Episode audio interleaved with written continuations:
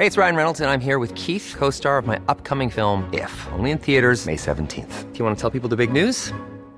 All right, I'll do it. Sign up now and you'll get unlimited for $15 a month in six months of Paramount Plus Essential Plan on us. Mintmobile.com slash switch. Upfront payment of $45 equivalent to $15 per month. Unlimited over 40 gigabytes per month. Face lower speeds. Videos at 480p. Active Mint customers by 531.24 get six months of Paramount Plus Essential Plan. Auto renews after six months. Offer ends May 31st, 2024. Separate Paramount Plus registration required. Terms and conditions apply if rated PG. Ukas annonsør i Foreldrerådet er Ekstra. Det er grillsesong. Endelig, alle dere som har fulgt meg gjennom en lang vinter, vet at jeg har nesten strøket med av kjedsomhet. Men nå kan vi spise ute, vi kan leve ute, vi kan henge ute, og vi kan grille. Ekstra har sitt største grillutvalg noensinne, og hør godt etter nå. Her er en del av grillutvalget deres.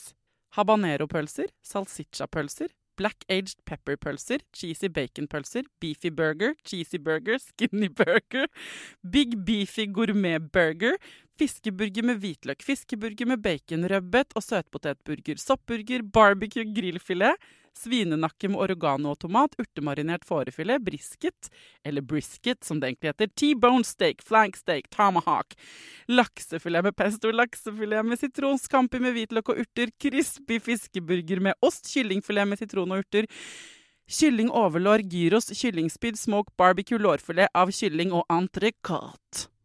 Takk for meg.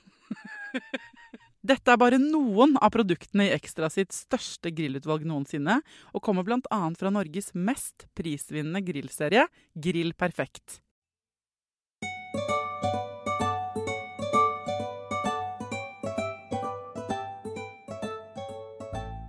For noen uker siden så lagde jeg en episode som heter Positiv fødsel. Eh, hvor Line, som driver Positiv fødsel, fortalte meg litt bitte grann om hypnobirth. Men eh, jeg trenger å lage en hel episode på hypnobirth. Hva er det? Er det så yin-yang-aktig som det høres ut? Involverer det ikke sant, røkelse og myrra og noe alternative greier? Er, er det ekte hypnose? Hva er det for noe? Eh, så velkommen til en alternativ utgave av Foreldrerådet. Jeg skal prøve å få svar på alt jeg lurer på om hypnobirth. Hei, Thea. Hei, Line! Du, Vi har snakket sammen før om positiv fødsel, men da nevner du mange ganger hypnobirth.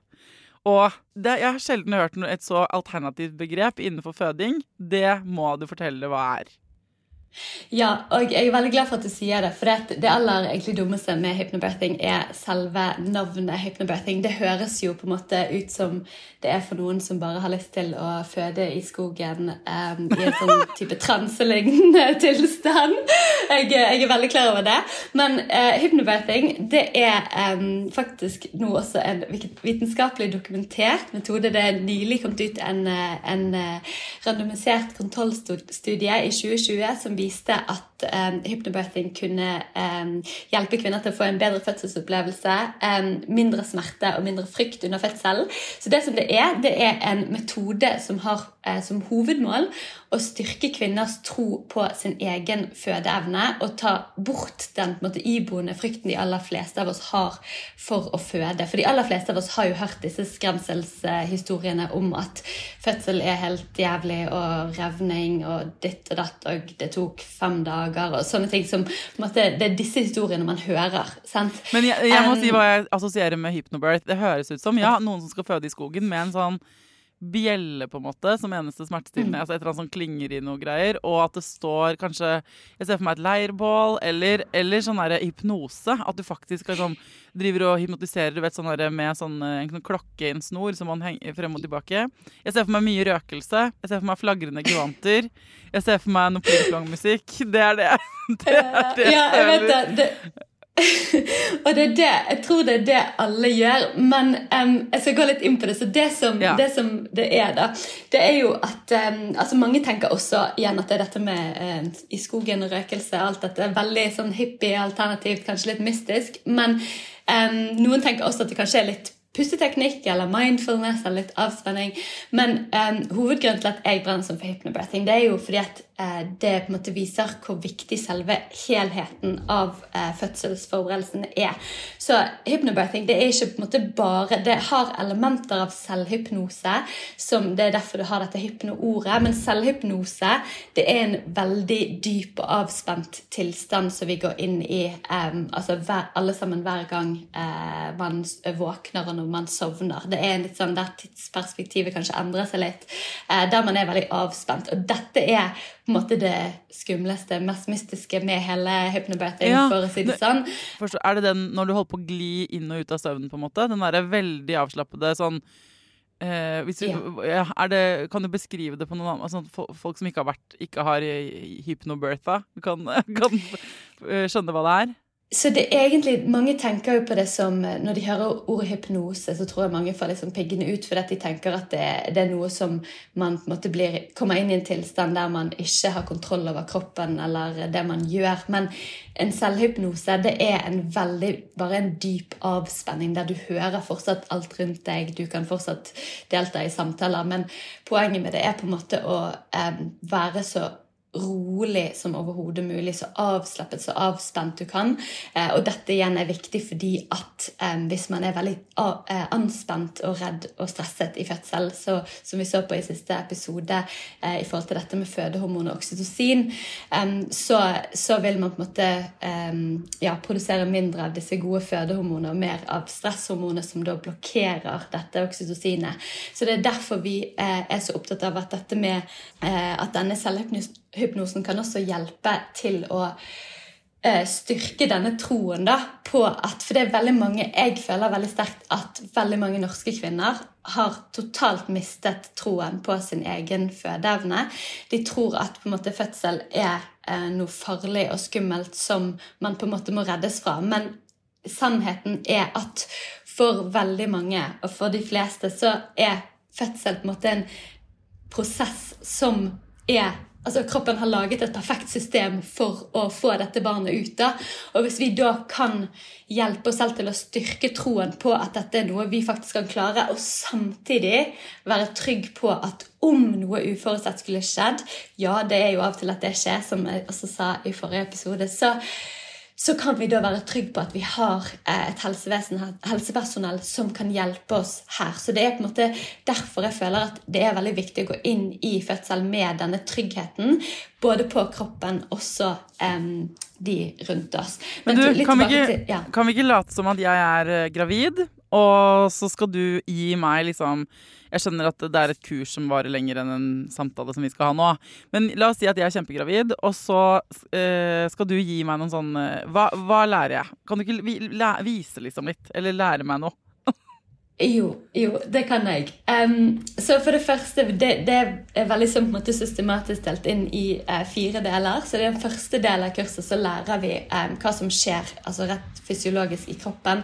Hvordan muskler i livmoren fungerer, sånn at vi bedre kan forstå selve fødselsprosessen.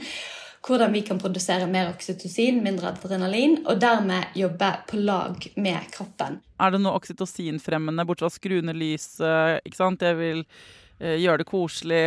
Eh, sånn. Er det noe annet jeg tenker at jeg må vite den, i den første bolken der?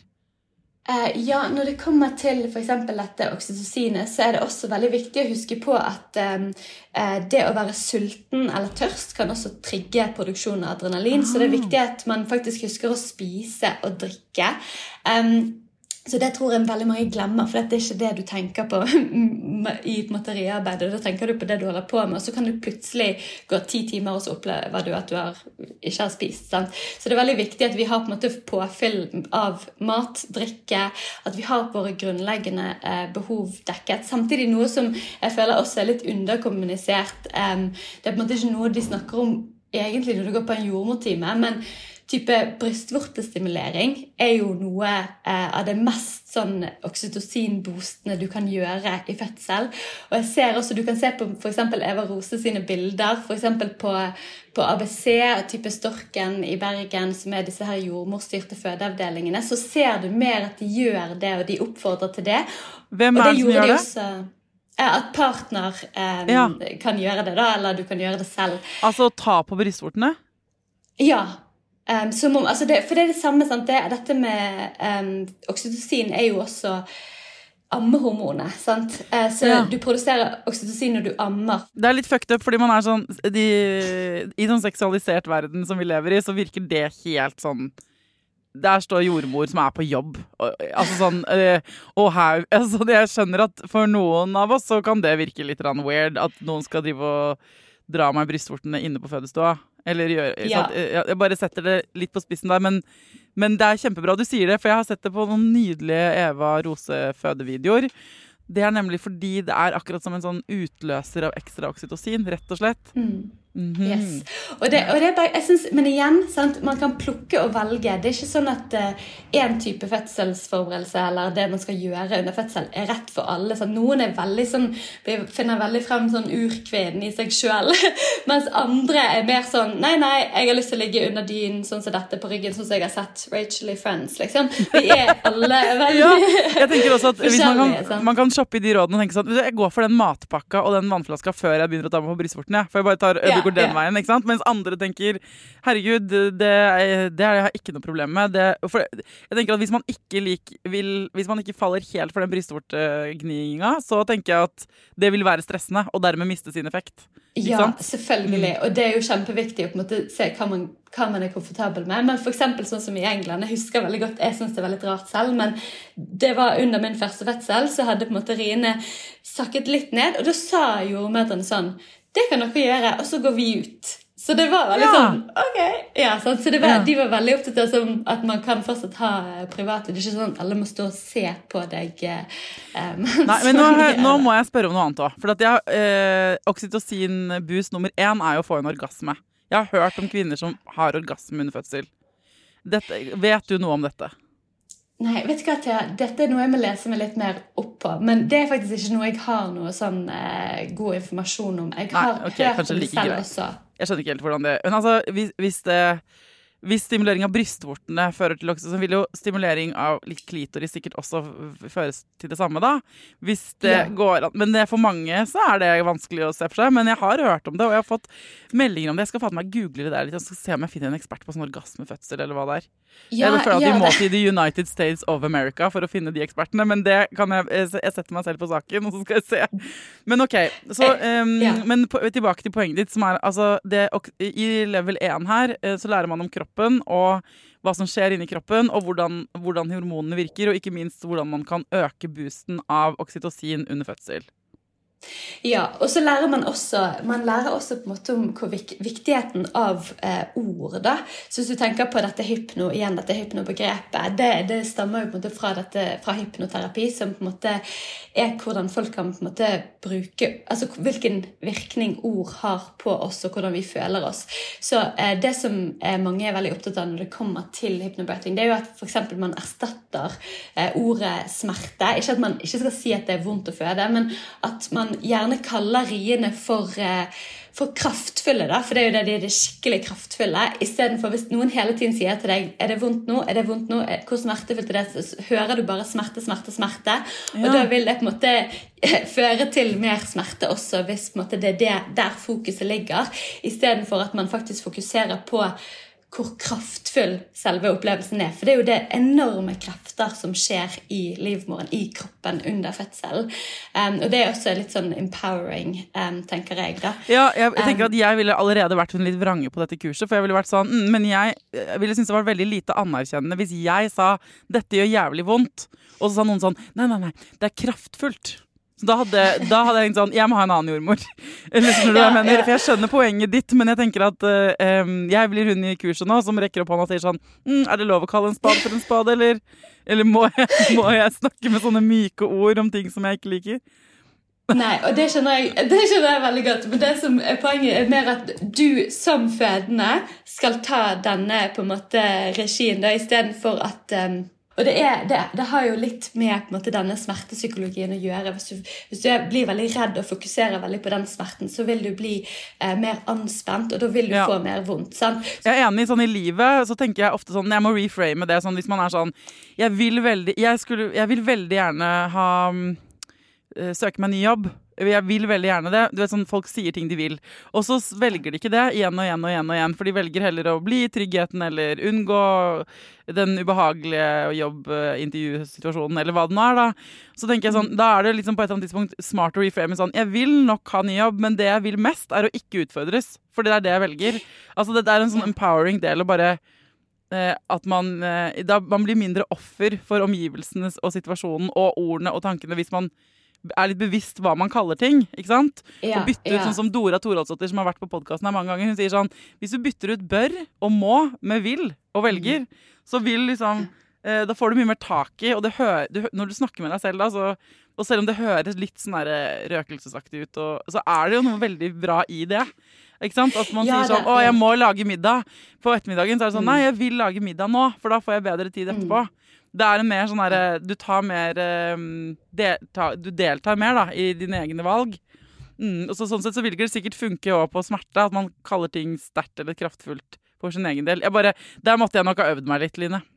Ja, ja, det skjønner jeg veldig godt. Og det er det veldig mange som er, Jeg er veldig vant til at folk er veldig skeptiske som kommer på kurs. Så um, du er på en måte en veldig sånn eh, typisk Ok, bra, bra.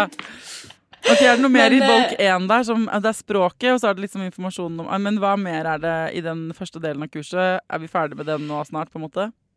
Eh, ja, ish. Altså, det, dette er jo på en måte et eh, seks-ti timers kurs, så vi, hvis vi tar det veldig kjapt, så, så, så er vi Ja, der. vi, vi, Um, liksom, dette, folk skjønner jo dette. At dette her er bare på en måte overskriften i et kurs hvor ja. vi, vi nå har Ja. gått gjennom level 1. Jeg har fått, nå later vi som at jeg har skjønt alle disse tingene.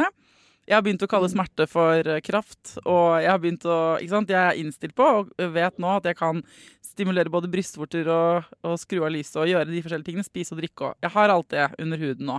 Hva er det neste man lærer? Ja, så Det neste det er jo at man, eh, man bruker disse lydfilene med avspenning som man bruker hver kveld før man legger seg. Da kommer jo selv, denne selve øvebiten inn. Um, og det er jo litt sånn, Jeg vet òg, igjen, jeg sier alltid, for jeg syns det er veldig morsomt Det, det er veldig mange som syns det er gøy å på en måte tulle litt med. For det, du vet, um, igjen, jeg relaterer alltid tilbake til Friends. um, men, uh, men du vet den episoden i Friends når eh, det er, er det uh, Chandler som skal slutte å røyke, Yes. og så hører han på et sånn lydspor, så blir han veldig feminin. Sant? Det er jo et sånn litt sånn type lydspor, fordi at uh, Ikke, ikke make, men, men det er jo uh, hele det med at den selvhypnosen Det gjør at du går inn i en veldig avspent eh, og dyp tilstand der på en måte du er mer mottagelig for det som vi kaller suggesjoner. Da, som, som det som um, er at f.eks. man er, du er skapt for Altså kroppen er skapt for å føde, og uh, på en måte positive ting som styrker den positive troen på den jobben du står overfor. Da. Uh, Så, du, så, det, er, det er en fysisk lydfil du hører på før du skal føde om kvelden hver gang. Som Ja. er, så, er det en sånn stemme sånn som i Friends som sier sånn You are powerful. ja, det, det er jeg som sier det. Da. Så, Er det du som sier det? Hva er det du sier da? Vis oss litt hva du sier da. Å nei, de, Dette er jo på en måte sånn guidete meditasjoner. Sånn, Så du går Ja. gjennom sånn avspenning der eh, ja, du ser på en måte for deg um, at du møter barnet ditt. da, Kan være en av de. Um, og så den andre kan være er positive affirmasjoner. Som er da positive tankesetninger som da hjelper deg til å det, og Jeg vet igjen, det høres veldig alternativt ut, men du vil kjenne etter bare noen uker at du begynner å endre på en måte synet ditt på eh, fødsel og på en måte troen på at du faktisk klarer å gjøre det. Um, og jeg har jo jeg vet ikke om du har lest, jo på, fett, på eh, nettsiden min så har jeg en um, fødselshistorie fra uh, Charlotte Torstvedt, som tok hypnobirthing-kurs også. og Hun sier jo sånn Det er ikke noe hokus pokus. Det er på en måte bare det at du lærer å uh, styrke troen på din egen fødeevne. Og jeg vet jeg kan også høre sånn Ja, ja, men ok, jeg tror på at jeg kan føde. Men du må virkelig på en måte gå inn i det sånn at når det starter, så er du trygg på det som skal skje. da. For jeg tror veldig mange er sånn Ja da, det går fint. Og så begynner det, og så blir de sånn Oi, shit, jeg vet ikke hva jeg skal gjøre nå. Sant? Fordi at de gjerne ikke helt eh, var forberedt på den biten. da. Men når det kommer til um, andre del, da, er det mer, eh, da handler det mer om måte, teknikkene um, man bruker. Så de mentale strategiene. Så da er det da har vi på en måte to pusteteknikker, som er opppusten og nedpusten. Så opppusten den bruker vi til første fasen av fødselen, eh, der på en måte livmorhalsen trekker seg opp og mormunnen åpner seg. Hvordan gjør man det? Kan du ikke vise meg? Jo, jeg kan vise deg. Ja, det kan jeg. Så opppusten det er når vi tar et eh, rolig og dypt pust inn gjennom nesen. Og så puster du ro, enda roligere ut gjennom munnen. Med sånn halv, halvåpen munn.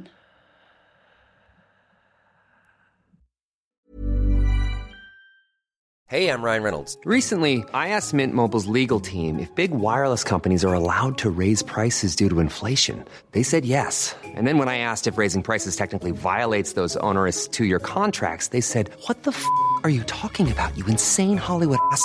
F- So to recap, we're cutting the price of Mint Unlimited from $30 a month to just $15 a month. Give it a try at mintmobile.com slash switch. $45 upfront for three months plus taxes and fees. Promo rate for new customers for limited time. Unlimited more than 40 gigabytes per month. Slows. Full terms at mintmobile.com.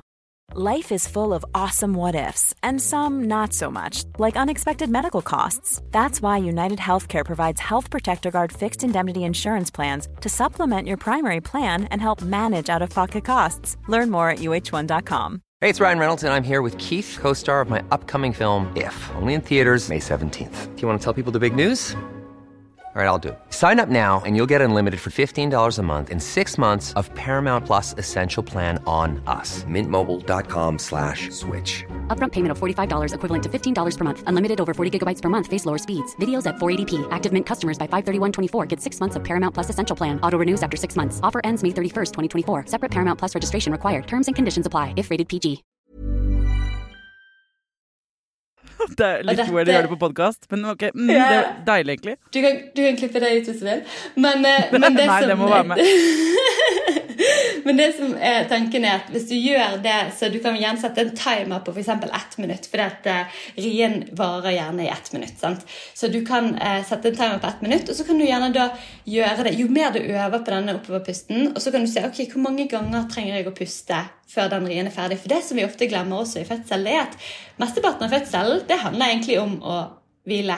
Det, det er på en måte, Riene kommer i begynnelsen, så begynner de sakte og uregelmessig. og så, Det er ikke sånn at det er sånn bang, og så 24 timer senere. Det er ikke sånn som på Friends. Det er ikke sånn som på Friends. Hvor Nei, nettopp. Um, Ja. Det her, altså for, Og her er prinsippet at du puster uh, inn, og så puster du leng, så du har lengre utpust enn innpust. og det Lengre utpust. og det, her har jeg hørt fra så mange ulike kilder uh, at dette er liksom beviselig. Liksom, det er med to streker under svaret.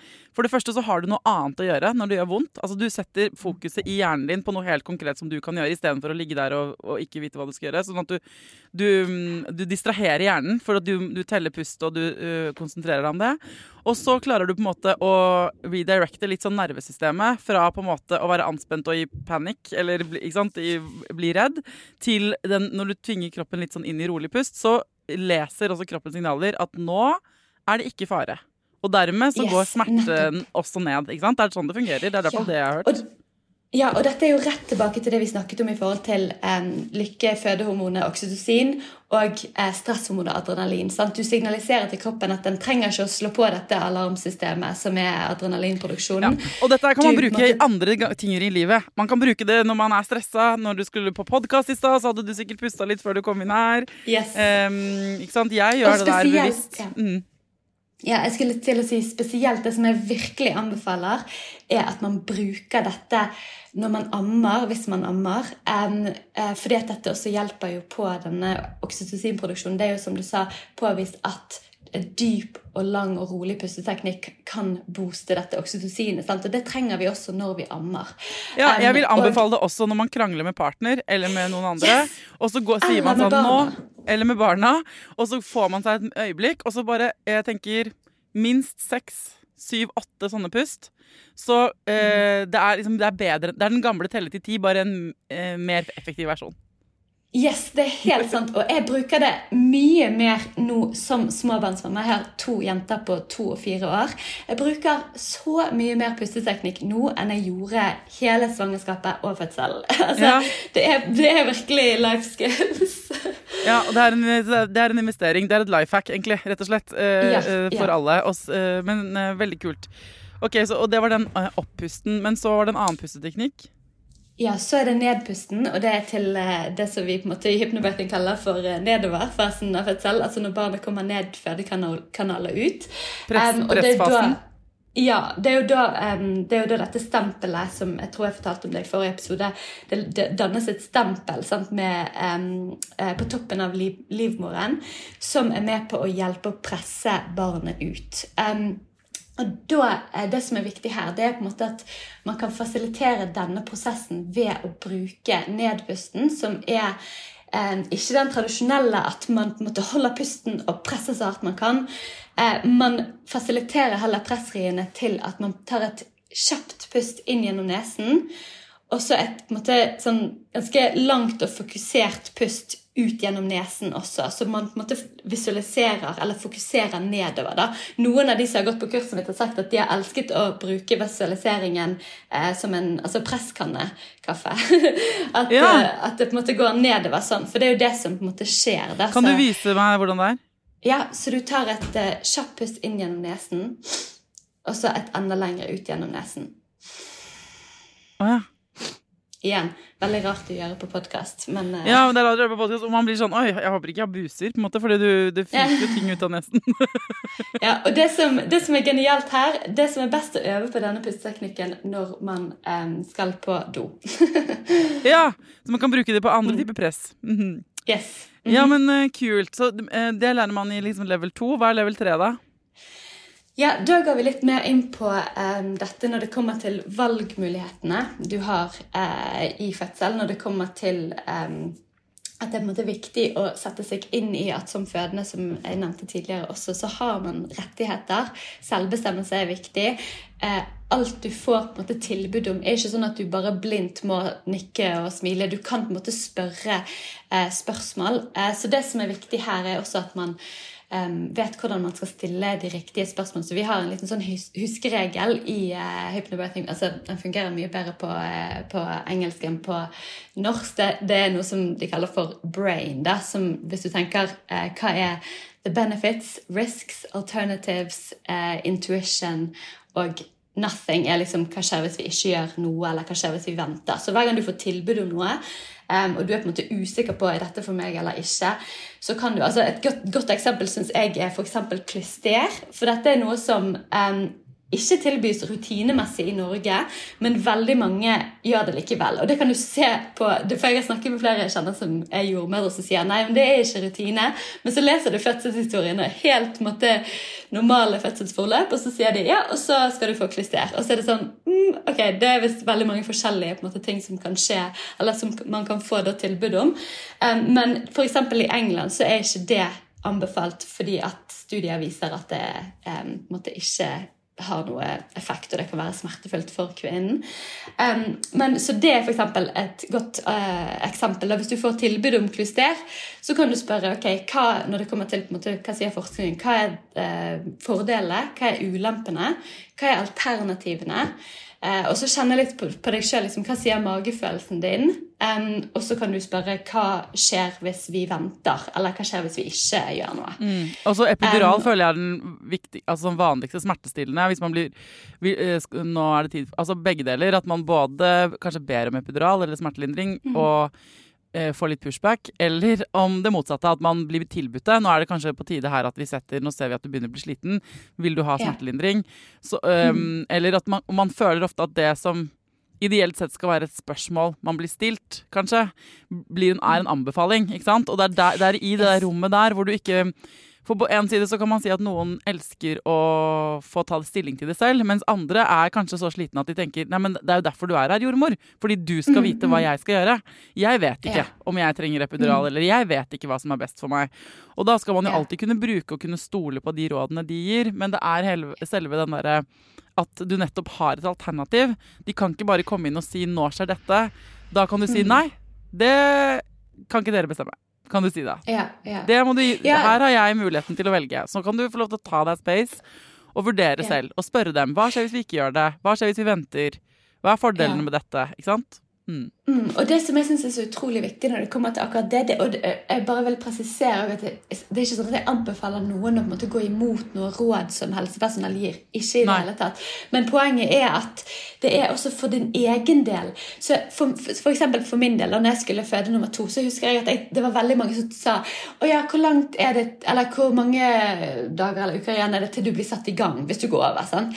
Og jeg var veldig sånn Nei, em, det er så lang tid til jeg får tilbud om igangsetting. Og jeg, sier ikke at jeg hadde sagt nei til det, men jeg bare sier at når jeg kan si at det er et tilbud som jeg som kvinne, som menneske, har lov til å si ja eller nei til, da føler jeg meg mye mer på en måte i kontroll enn at enn at det er noe som skal, bare skal skje med meg. Sant? At, at jeg bare sånn overgir kroppen min til noen andre. At Det er i hvert fall jeg føler også Som eh, måte kvinne, feminist, så er det viktig å på en måte vite at vi, vi har valg, og vi må, må også vite om det. For det er for eksempel, sant, Jeg sier ofte også at fødsel er jo også litt et postkodelotteri. Sant? Jeg er født i England og, eh, og i Norge. Det er veldig mye som er veldig forskjellig i de landene. Sant? Som min fødsel i England kunne vært kanskje veldig annerledes om jeg hadde født i Norge, bare fordi at de har forskjellige prosedyrer på de forskjellige sykehusene. Sant?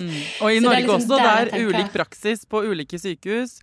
Ikke sant? Ja. På, og det hører man jo så mye om, og det er liksom Det er ikke Det er en eh, det er en generell rettledning og liksom veiledning og anbefalinger, men eh, avhengig av ressurser og kunnskap og tradisjoner og kulturell forståelse på de ulike sykehusene, så er det noen som sier ja ja, herregud, sitt på huk, det er kjempebra, den fødestillingen er helt topp.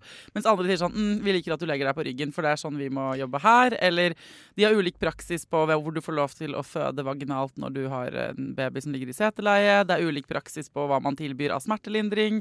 Ikke sant? Sånn at det er derfor um, det kan være lurt å nettopp eh, vite om hva du kan velge, og være litt forberedt på at det er ikke sikkert det venninna di fikk tilbudt, eller det søstera di fikk gjennomgikk. Det er ikke sikkert det er sånn det blir for din del. da. Og det kan man også snakke med med sykehuset der man skal føde om før man føder. ikke sant? Så man får litt sånn klarhet i hvordan det fungerer der. Eh, Så det er et dritviktig punkt. Så det er det level tre, på en måte. Ja, ja. Det er altså igjen i veldig korte trakter. Ja ja, vi har kokt det ned Um, eh, på konsentratform nå. ja, ja. Eh, Jeg vil tro at level 2 når det er de pusteøvelsene også, er sånn at da skal man gjøre det over tid, og man hører de affirmationsene. Det er en prosess her hvor man lærer ting over tid. Ja, og det som er viktig også, er jo at det, som jeg sier til alle, at det holder ikke bare på en måte se kurset og en gang og så ok, nå er jeg forberedt. Det er faktisk en kontinuerlig jobb man gjør. Man, altså Ja. Det er 10-15 minutter med øving hver dag, som jeg anbefaler. Akkurat der er jeg så dårlig, for jeg er sånn som eh, Du vet sånn typisk støttemedlem på treningssenter. Ikke sant? Så lenge jeg er medlem, så blir jeg trent. Eller jeg kjøpt, når jeg kjøper hårkur, eller ansiktsmaske, som jeg gjør av og til, så idet jeg har kjøpt hårkuren, så tenker jeg åh, nå ble jo håret mitt fint, men jeg må jo også bruke den. Så frisøren sier sånn, ja, for du kjøpte en hårkur her forrige gang. Ja, jeg kjøpte den, det stemmer. Og så har den stått ubrukt i dusjen i et halvt år, liksom. Så, ja, så det er um, Yes. Eh, eh, Det er veldig bra at du minner om at her er, må man jo både jobbe og faktisk gjøre de tinga sjøl, da. Mm.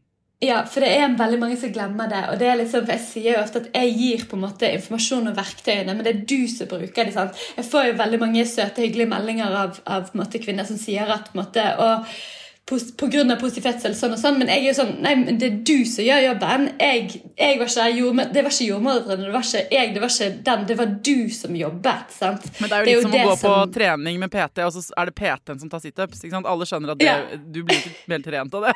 Selv om det hadde vært digg. Nei, nettopp. Ja. Mm. Mm, mm. Um, ok, men hva er siste, siste fase av kurset, da? Ja, så, så siste fase av kurset, da kommer vi inn på selve fødsel, altså hva det er som skjer. Og det er litt mer som et eh, Man kan jo da se på det som det litt mer kanskje tradisjonelle fødselsforberedende kurset. Altså når man skal ringe til sykehuset, sånne ting. Og eh, ja, Så det er mer den på en måte sånn eh, konkrete fødselsbiten, da. Men, eh, men ja, det, for meg så er det veldig viktig å presisere òg at eh, at det er på en måte helheten. Det, det er veldig mange som tenker at ja, ja, det, sånn hypnobirthing det handler om sånn pusteteknikk. Men det er på en måte hele pakken. sant? For det holder ikke å puste litt hvis du er dritredd. sant? Du er nødt til å på en måte jobbe med eh, å, å styrke den troen på deg sjøl. Og så kan du da ta disse eh, mentale verktøyene, strategiene, til deg. Eh, og så kan du på en måte vite hvilke valg osv. Og, så og så vet du på en måte hva som skjer under fødsel. Og det er da det Ja. utgjør den store forskjellen. sant? For det hjelper ikke å liksom ha panikk og gni seg på brystvortene. Det går ikke. Nei, det er ikke det. er veldig Det funker ikke. men ok, men det her var eh, mye mindre sånn Jeg ble nesten litt skuffa over at det ikke var mer sånn skogsfølelse med sånn rødtis og flagrunegevanter. Ja. Det, det mest alternative her var, for meg i hvert fall, er den derre at jeg skal høre på din stemme som sier at jeg er powerful og sånn. Det kjenner jeg at det er, det er sånn det, eh, potensielt sånn cringe-faktor for min del. Ja, ja. Men, Nei, jeg men eh, jeg er åpen for det. Hvis jeg hadde vært høygravid, vært veldig gjerne tatt dette kurset. Eh, Og så syns jeg det er litt deilig jeg synes det er litt deilig å høre på sånne avspenninger. Jeg gjør det litt i livet ellers. Jeg vil anbefale alle hvis du ikke har gjort det før. Hvis du ikke har liksom aldri gjort, gjort yoga eller eh, så gå på YouTube og finn sånn, eh, ja, sånn kroppsavspenning. Eller? Det fins masse sånne gratis lydfiler der ute, så du kan bare prøve på veien når du skal sove. Eller høre på en podkast du syns er dritkjedelig. Eller det fins til og med egne podkaster som er ment for å dysse deg i søvn. Um, så det er på en måte bare et level up fra det. Et mer fokusert level up fra det. da Ja, og det er jo det. Men jeg tenker jo også at selv om ja, det høres alternativt ut, men samtidig så må du huske at eh, når det kommer til at du sier til deg sjøl liksom eh, Det er jo egentlig bare den altså Det som toppidrettsutøver Vi tenker jo ikke at Olympiatoppen er så alternative fordi Nei. de sier til seg sjøl Yes, dette er noe jeg kommer til å klare. Altså De går jo ikke inn i en konkurranse og tenker å, dette blir sikkert ganske jævlig. Nei, altså, de, de jobber jo med den mentale biten så mye. Og så mye fødsel er jo den mentale biten. Ja. å bare kunne holde fokus. Du, Veldig bra selling point. Og når jeg tenker over det, så er det sånn eh, Jeg har, dager, jeg har laget denne podkasten på alle slags dager i livet.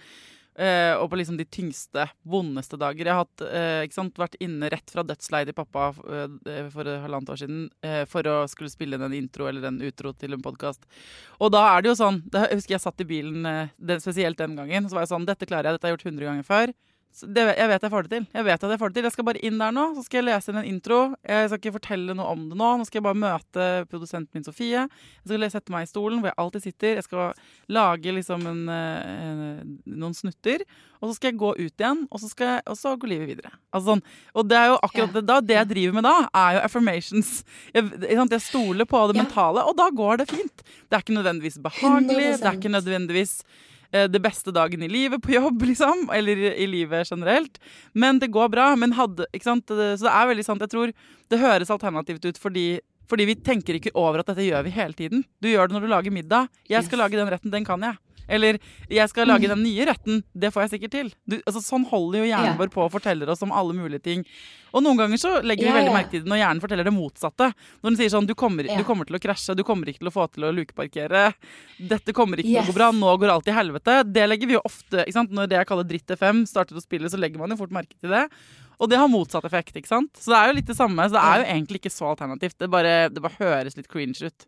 Ja, men jeg tror det aller beste er bare å huske at du bare tenk som en, altså, som en toppidrettsutøver. At du, det, du har en stor event. Altså, fødsel er ingen konkurranse, men du har en stor begivenhet å forberede deg til. Og du må bare sette deg i riktig mindset. Sant? Ja. Og så om, igjen, om ting ikke går sånn som du håpet, så er du trygg på at Herregud, så heldige vi er som bor i et land der vi har denne helsehjelpen så lett tilgjengelig hvis vi trenger det. Ja, men Dette er kjempebra. Line, jeg håper, hvis man vil melde seg på hypnobirth-kurs, er det det samme som fødselsforberedende? Som du holder på positiv yeah. fødsel? Mm. Så da kan man gå inn der og melde seg på? Yes, det stemmer. Og så kan jeg jo også avsløre at i oktober så kommer jeg med bok. Så Oh. ja, det har jeg ikke sagt før. Men eh, ja, det blir veldig spennende. Skal ikke lansere en liten podkast òg, hvor du kan ta dette kurset i podkastformat eller et eller annet sånt? Det, det burde du gjøre. Dette må jo ut til Jeg har tenkt på det. Ja. Jeg er helt enig. Jeg, jeg skal virkelig tenke på det. Mm. Um, ja, men tusen takk, Line. Lykke til med positiv fødsel. Jeg kommer til å tenke på at uh, når jeg legger meg neste gang, selv om ikke jeg har din stemme, så skal jeg se for meg at du har sånn avspenning på meg. Det er veldig deilig. Elsker det. Ok, god sommer videre, da. ja, takk det samme. Tusen takk for at jeg fikk komme.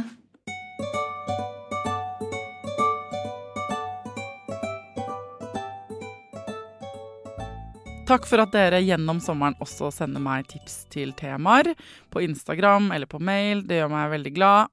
Hvis jeg er dårlig til å svare, så er det lov å sende meg en sånn masemelding. Eh, det setter jeg egentlig pris på. Spesielt nå i sommer så har jeg ikke vært så god til å uh, sjekke sosiale medier hele tiden. Det er jo et sunnhetstegn, det, er det ikke det? Men uh, hvis du venter på svar og ikke har fått det på lenge, så send en masemelding. Det, da er du ikke kjip, da er du bare ekstra grei. Så skal jeg svare på det du lurer på. Mm, tusen takk for at dere hører på, også gjennom ferien. Det gleder meg å tenke på at jeg er inni ørene deres i selveste sommerferien. Til neste gang, ta vare på deg sjæl, ta vare på ungen din, og lykke til.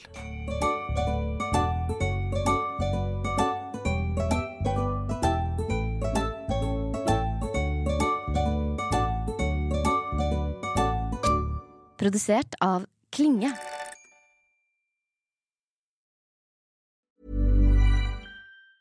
Planning for your next trip? Elevate your travel style with Quince. Quince has all the jet setting essentials you'll want for your next getaway, like European linen, premium luggage options, buttery soft Italian leather bags, and so much more. And it's all priced at 50 to 80% less than similar brands. Plus, Quince only works with factories that use safe and ethical manufacturing practices. Pack your bags with high-quality essentials you'll be wearing for vacations to come with Quince. Go to quince.com slash trip for free shipping and 365-day returns. Imagine the softest sheets you've ever felt. Now imagine them getting even softer over time. That's what you'll feel with Bowl and Branch's organic cotton sheets. In a recent customer survey, 96% replied that Bowl and Branch sheets get softer with every wash. Start getting your best night's sleep in these sheets that get softer and softer for years to come. Try their sheets with a 30-night guarantee. Plus, get 15% off your first order at bowlandbranch.com. Code BUTTERY. Exclusions apply. See site for details. Even when we're on a budget, we still deserve nice things. Quince is a place to scoop up stunning high-end goods for 50 to 80% less than similar brands. They have buttery soft cashmere sweaters starting at $50, luxurious Italian leather bags, and so much more. Plus, Quince only works with factories that use safe, ethical, and responsible manufacturing. Get the high-end goods you'll love without the high price tag with Quince. Go to quince.com slash style for free shipping and 365-day returns. Hi, I'm Daniel, founder of Pretty Litter. Did you know cats tend to hide symptoms of sickness and pain? I learned this the hard way after losing my cat, Gingy. So I created Pretty Litter, a health monitoring litter that helps detect early signs of illness by changing colors, saving you money and potentially your cat's life. Pretty Litter is veterinarian developed, and it's the easiest way to keep tabs on your fur baby's health right at home. Go to prettylitter.com and use code ACAST for 20% off your first order and a free cat toy. Terms and conditions apply. See site for details.